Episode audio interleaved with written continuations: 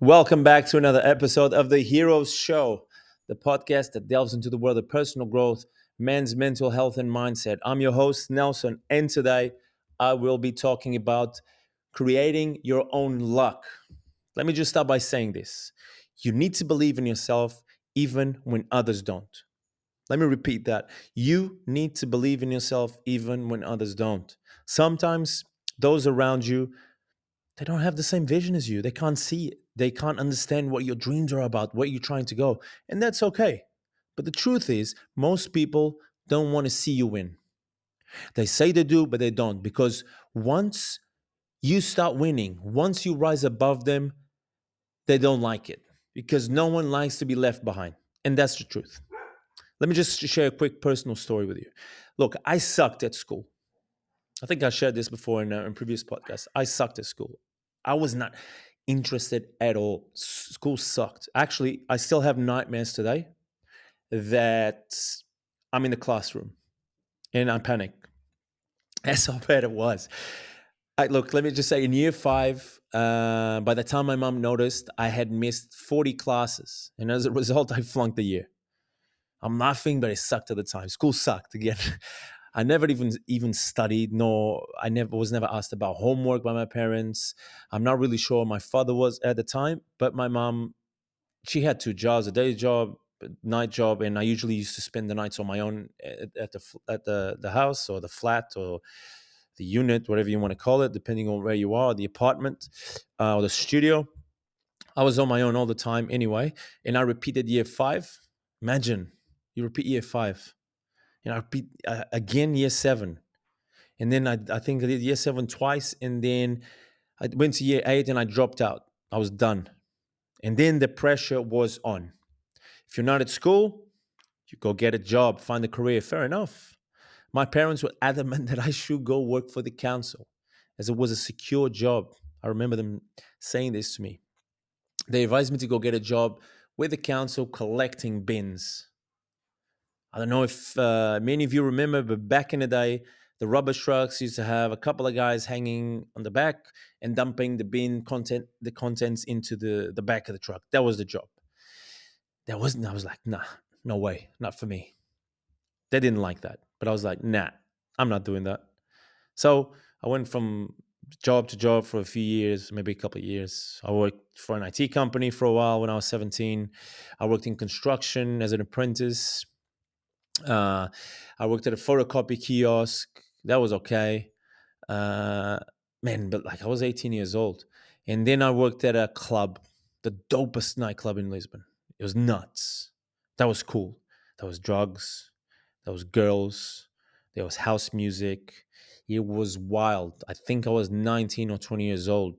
Oh, it was insane. But anyway, after a couple years in the nightlife, I went to London where I worked in several bars and restaurants, but it was clear to me that hospitality was not for me. It was just a paycheck. I looked at my managers, they were cool, amazing people, don't get me wrong, but I didn't it didn't inspire me to be in their shoes. Not that there's anything wrong with working in hospitality or being a hospitality executive or manager, not at all. It's just it's not something I wanted to do. That's all. So, as a result of being uninspired, I did not take my job seriously. I remember saying, We're not saving lives here, we're just making drinks because I used to work in the bar. The interesting thing is here is that even though I did not take my job seriously, I did a good job. I worked hard. I used to show up earlier to just to help out. Maybe look, maybe because the time, maybe because most of the time I was high. I'm not gonna lie to you, but I think it was also because I had a really good relationship with my colleagues and we became friends. And that kept me there, my team. Uh, there were three or four of us boys that ran the, the bar and we worked hard and my managers liked us. They liked me, even though sometimes I was a pain to manage. And they covered my ass a lot of times, man. I messed up a lot of times and they showed me love and gave me a lot of second chances. And for that, I am grateful. But anyway, I believe that I could achieve more and was meant for more. I was suffering in silence. I was compensating with alcohol, coke, MDMA, the list goes on. I was scattered. I was around, I was maybe 26. I was all over the shop. So I decided to go finish high school. Remember, I dropped out, I didn't complete year eight when I was 17. So at the age of 28, I went back. When I made this decision, I was mocked, I was laughed at by some of my colleagues, not the bartenders, but also some of the, my close friends. They laughed at me, I remember. The same guys that laughed at me, they laughed at me first. They followed my footsteps. They went to university. They did really well, better than me. And today they have high paying jobs. But the reason I'm sharing all this is because even though I did not know what I wanted from life, what I wanted to do with my life, I did know what I did not want. And that was working in hospitality. and that's, excuse me, and that's a start. So I decided to go finish high school, to go to university, to change, to give new things a try, take a new path, take a leap of faith, and create my own luck. And uh, halfway through my degree, I was offered an internship at the Bank of Brazil in London, which I didn't take at the time because I was dumb because at the time I wasn't smart enough to realize that this was the universe offering me an opportunity for taking a leap of faith, for working hard. But anyway, that brings me to today's episode. If you are suffering, if you think you meant for more, if you believe there's another way, you have to believe in yourself. You need to take the leap. You have to change yourself first for things to change. Don't think for a second that you can bury your head in the sand and someone else will come to fix your shit. Someone else will come to save you. No, you have to do it. Here's the thing the moment you start looking around and realize that opportunities are all around you, in front of you, the sooner you will also realize that success depends entirely upon you. You have to seize the opportunities. You create your own luck. Once you believe it's possible, once you set goals, you will attract the right people and the opportunities into your life because you're searching, and those who search find. And this is how you can do it. This is how you can create your own luck. Number one, you have to acknowledge and accept that something needs to change. And there is a better way you have to believe it's possible for you. Even go, man, go look at yourself in the mirror and repeat, it is possible. I can change. I have the power, excuse me, to change my circumstances. I'm really passionate about this because I did it. Number two is know what you want or what you don't want. If you're stuck in a job you hate, you know what you don't want. That's not it. And this, if you really want to know what what you want and what you don't want. What you can do is ask yourself what does success look like to me? What is my ideal life? What do i want? How much money do i want to make? What areas of my life am i not happy about? Do i have a crazy wife? Do my kids look at me like i'm a fucking fat slob and i'm always stinking of booze in the morning? Is that the example i want to show my kids? Am i happy about that? No. Fucking change it Number three is you set goals. Once you know what you want to change, you set goals with actionable steps. Start small. If you don't go to the gym, for example, if you don't go to the gym right now, don't go nuts and say I want to I want to have a six pack in the next 2 weeks. No. Just say next week I'm going to the gym 3 days. And you do that. And then the following week you do it again. So you start small. If you want to stop drinking for a while, if you drink like three times a week, if you like to get pissed up on the weekend and you're fed up with that shit, you promise to yourself no alcohol for the next 30 days. You start small and then you increase. Number four is you, your habits need to align with your goal. Don't think for a second that um, you're trying to, let's say you don't want to drink, you want to stop drinking. Don't go to the pub and hang out with your friends they are all drinking because that's that's just you setting yourself up for failure. Simple as that. If your goal is to go to the gym three times next week don't stay playing video games until 2 a.m or watching netflix. No go to bed early so you wake up tomorrow and you follow through on your word. You need to be a promise keeper. You need to be a man of your word. Number four is you write and recite your goals. You write them down and you recite them first thing in the morning. That's the first thing you look at. Not your phone, not Instagram, not Facebook, all, uh, all the other bullshit. You pick a piece of paper, write your goal, and you you recite it out loud. Otherwise, it will be forgotten as soon as life comes at you. We all know what it's like. We're all busy. We have kids, we have wives, we have families, our jobs. They, everyone is pulling you, and everyone needs your attention and your time. You write it down. So you want you remind yourself throughout the day. You write your vision and make it plain. I'm going to repeat that. You write your vision and you make it plain, simple. Number six, you quitting is not an option. When you go into this, quitting is not an option. You need to associate your goals with emotions, good and bad. What I mean by that is ask yourself, what do I have to gain and how will this affect those around me? What do I have to gain by changing my life around? And how will that affect those around me? But more importantly, what do I have to lose? And how will that hurt those around me? And what is the best for me? If you don't change, I'm going to give you an example. If you don't change your diet, if you don't stop drinking, you might not be able to, to go to your daughter's, uh, not funeral, obviously, your daughter's wedding. You might not be able to go to your son's wedding. Think about that. You need to, to go into this with the mindset is do or die because I am not going back to the old days. You need to promise yourself. Additionally, I highly recommend you start prioritizing the things you cannot replace in life. And those are usually the things we get for free. And what do I mean by that? Let me explain. This is actually an interesting aspect of human behavior. We often assign greater value to material possessions that can be easily replaced, like our cars, our houses. We all need cars and houses, that's fine, and watches. But what happens is we neglect the intangible aspects of our lives that cannot be so easily substituted.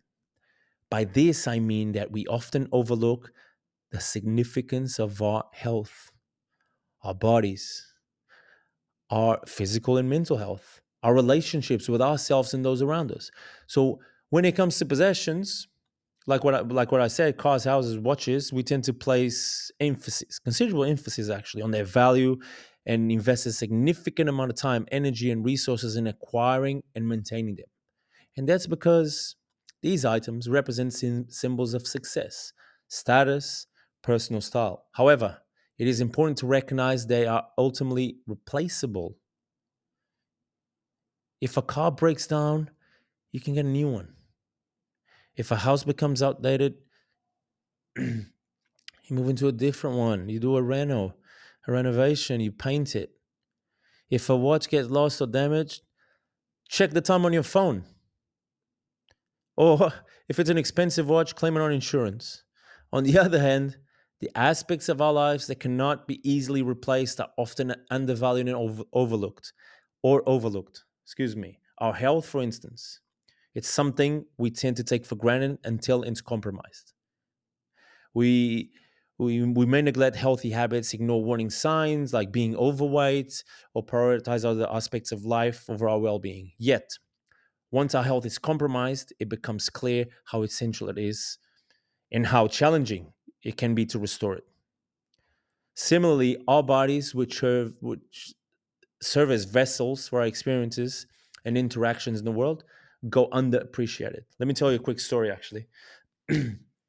um, I went away. I went away recently. I went to Fiji and I was in a resort, and I was looking around you uh, around me. Man, there was a lot of big dudes there. There was a lot of big dudes there, like big people. Not not many, a few. So I look, I look, excuse me, on one side, and there's this massive dude, man. He must have been 140 kilos, and not, and uh, not much muscle. I'll tell you that. And this guy was a buffet breakfast. Man, he must have fed, he must have had three plates of food. And then at the end, he went back and got some pastries and donuts. Even the guy across, uh, he was on the table, was laughing at him and shit. So this is one guy. And then I look to the other side, and there's this dude. He's, he must have been like 50 years old. He was on a wheelchair. He had no legs. And I mean, no legs. He had no arms. He had these things, these like claws to like hold on to uh, his utensils and like a spoon or something to eat his food. With his two kids there, they must have been like 11 or something, 10 or 11 years old. Man, this guy, you can't even play with these kids in the pool. You can't even run around with these kids. And on the other side, there's an able bodied man that's, that's abusing his body. And it's, it's crazy you know we we subject we subject our bodies to neglect abuse bad habits and vices without fully considering long-term consequences. Only when we face the limitations for example another example can be like diabetes for example obesity this is when we realize the value of taking care of our bodies and the difficulty in restoring their optimal condition. For example it's common knowledge that it, it is easier to put on weight especially fat, than it is to lose it. It is easier to get diabetes than it is to reverse it. Excuse me. But that's because of comforts that we, we, we indulge in. Another critical aspect we tend to overlook is the quality of our relationships. Look, both with ourselves and with others we may become so engrossed in the pursuit of material possessions and external achievements that we neglect to cultivate and nurture these essential connections. Our relationship with ourselves, in terms of self care, self reflection, self reflections, and com- self compassion, is often overshadowed by external demands and, you know, social pressures. Likewise, our relationship with loved ones, friends, your kids, and colleagues may suffer when we prioritize gaming and screen sucking on social me- media over fostering meaningful connections. Let me tell you, if you think going out for a meal with your family and you're all on the phone, if you think that's quality time, you're mistaken. That is not quality time. You're better off being on your own. But anyway, so, this life paradox reminds us to reassess our priorities and recognize the significance of the intangible aspects of our lives. While material possessions can bring temporary pleasure or convenience, it is our physical and mental health and relationships that truly shapes our overall well-being and contribute to a fulfilling and meaningful meaningful existence. By acknowledging their importance and investing time and energy in their preservation and enhancement, we can strive for more balanced, a more balanced and enriched life. Now, if you follow the steps I shared above, they're very simple, very straightforward, and start exercising, start eating well. I guarantee you, I guarantee you, your life will change, your life will improve. Let me repeat this. If you follow the steps I shared, start exercising, eating well, I guarantee you, your life will change for the better. Before I finish, let me just leave you with one question. Have you considered how your lack of action, your complacency is impacting people who depend on you and look up to you for guidance and support? I'm going to ask you again have you considered how your lack of action and complacency is impacting the people who depend on you, the people that love you, that look up to you for guidance and support. Thank you for listening to another episode of The Hero Show. I hope you gain valuable insights. Please like and comment and please share this. Remember, self development isn't about changing who you are, it's about becoming a better version of yourself. It is never too late to change, and the best is yet to come.